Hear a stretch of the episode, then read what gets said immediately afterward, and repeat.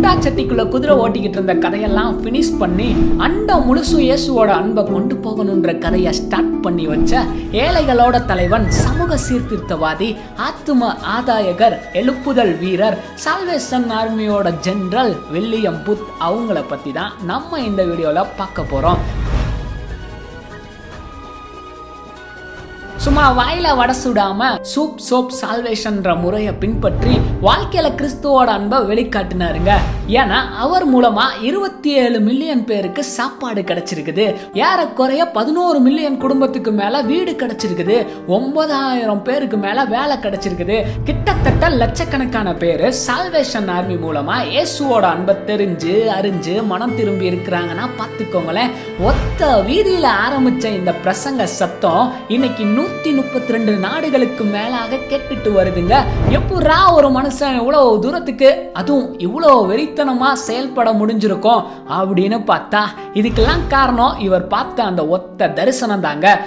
So அந்த தரிசனத்தை அந்த தரிசன தலைவரே சொல்றாரு. கொஞ்சம் கேளுங்க. எனக்கு ஒரு கனவு வந்துச்சு. அதுல ரொம்ப பயங்கரமான புயல் அடிச்சுக்கிட்டு இருந்த ஒரு கடலை பார்த்தேன். அந்த கடல்ல பார்த்தோம்னா நிறைய மக்கள் என்னை எப்படியாச்சும் காப்பாத்துங்க காப்பாத்துங்க அப்படின்னு கத்திக்கிட்டோம். எப்படின்னாச்சும் தப்பிச்சிடலான்னு போராடிட்டோம். அதுல சிலர் மற்றவங்கள சபிச்சுக்கிட்டோம். அதில் நிறைய பேர் மெதுவாக மூழ்கிக்கிட்டும் இருந்தாங்க. இந்த நேரத்தில் திடீர்னு அந்த கடல்லேருந்து ஒரு பெரிய பாறை ஒன்று மெதுவாக வெளியே வந்துச்சு. பெரிய பாறையை ஒட்டின மாதிரி ஒரு பெரிய மேடையும் ஒன்று இருந்துச்சு. அந்த பாறைக்கு பக்கத்தில் இருந்த தத்தளிச்சுக்கிட்டு இருந்த மக்கள் எல்லாரும் எப்படியாச்சும் உயிர் பிழைச்சிடலான்னு அந்த மேடையில் மெதுவாக ஏறிக்கிட்டு இருந்தாங்க.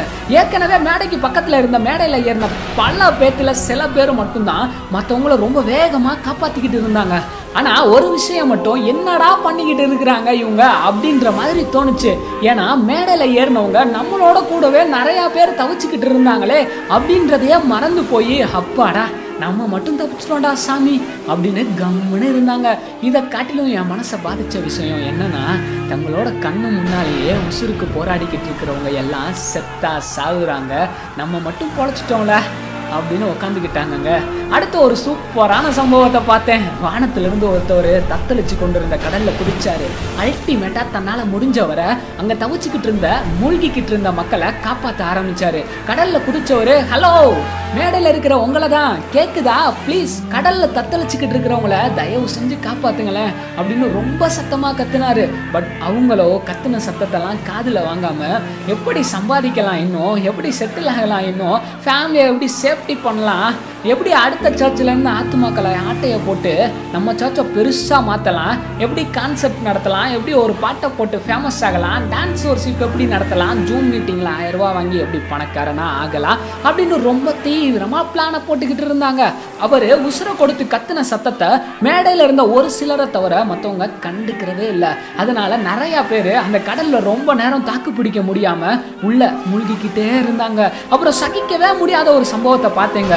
மறுபடியும் அவர் ப்ளீஸ் மக்கள் எல்லாம் மூழ்கிறாங்களே வந்து காப்பாத்துங்களேன் அப்படின்னு கதர்னப்ப மேடையில் இருந்த சில பேர் ஆண்டவரே எங்களையும் எங்கள் குடும்பத்தினரையும் பாதுகாத்து கொள்ளும். எங்களிடத்தில் இறங்கி வாரும். எங்களை இன்னும் மகிழ்ச்சியாக்கும் அப்படின்னும் இன்னும் பைபிளில் இருக்கிற டவுட்டை கிளியர் பண்ணுங்க ஆண்டவரே அப்படின்னும் ப்ரேயர் பண்ணிட்டு இருந்தாங்க.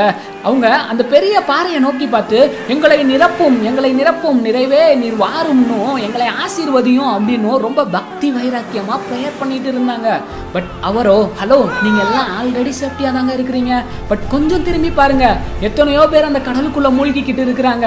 நீங்க ஏன் கிட்ட வாங்குங்க. இந்த மக்கள் எல்லாம் காப்பாத்துங்க அப்படின்னு கண்ணீரோட கத்திக்கிட்டு தாங்க இருந்தாருங்க. அப்புறமா தான் புரிஞ்சிச்சு. அந்த கனவு என்னன்னு முழுசா தெரிஞ்சிச்சு. அந்த கொந்தளிச்சுக்கிட்டு இருந்த கடல் தான் வாழ்க்கன்ற கடல். அந்த கடல்ல தவிச்சுக்கிட்டு இருந்த மக்கள் வேற யாரும் இல்ல. பாவத்துல சிக்கிக்கிட்டு இருந்து வெளியே வர முடியாம தவிச்சுக்கிட்டு இருந்த உலகத்துல இருக்கிற கோடிக்கணக்கான மக்கள் தான் அந்த மக்கள். அந்த பெரிய பாறை தான் கல்வாரி சிலுவை மேடையின் மேல இருக்கிறவங்க தான் பாவத்துல இருந்து கிருபையினால காப்பாற்றப்பட்டு ரசிக்கப்பட்டவங்க கடல்ல குதிச்சவர் வேற யாரும் இல்லைங்க. அவர் தான் இயேசு கிறிஸ்து. இன்னும் அவர் கோடிக்கணக்கான மக்கள் தன்னோட அன்பை எப்படியாச்சும் புரிஞ்சுக்கிற மாட்டாங்களா? அப்படின்னு அவர்களை எப்படியாச்சும் காப்பாத்திடணும்னு ரொம்ப தவிச்சுக்கிட்டு இருக்கிறாருங்க. அதனால கிறிஸ்தவ கூட்டமே ஏதோ உங்களோட முயற்சினால அல்ல அவரோட கிருபையினால தான். அதாவது அவர் பிச்சை போட்டனால தான் நம்ம ரசிக்கப்பட்டோம். உங்களோட ஆத்மா ஆல்ரெடி சேஃப்டிங்க பட் பாவத்தில் தவிச்சுக்கிட்டு இருக்கிறவங்களோட ஆத்மா எப்படியாச்சும் காப்பாற்றப்படணும்னு உங்களை நோக்கி இன்னும் அந்த இயேசு கிறிஸ்து கத்திக்கிட்டு தான் இருக்கிறாரு. என்ன பண்ண போறீங்க? முடிவு உங்கள் கையில் தான்.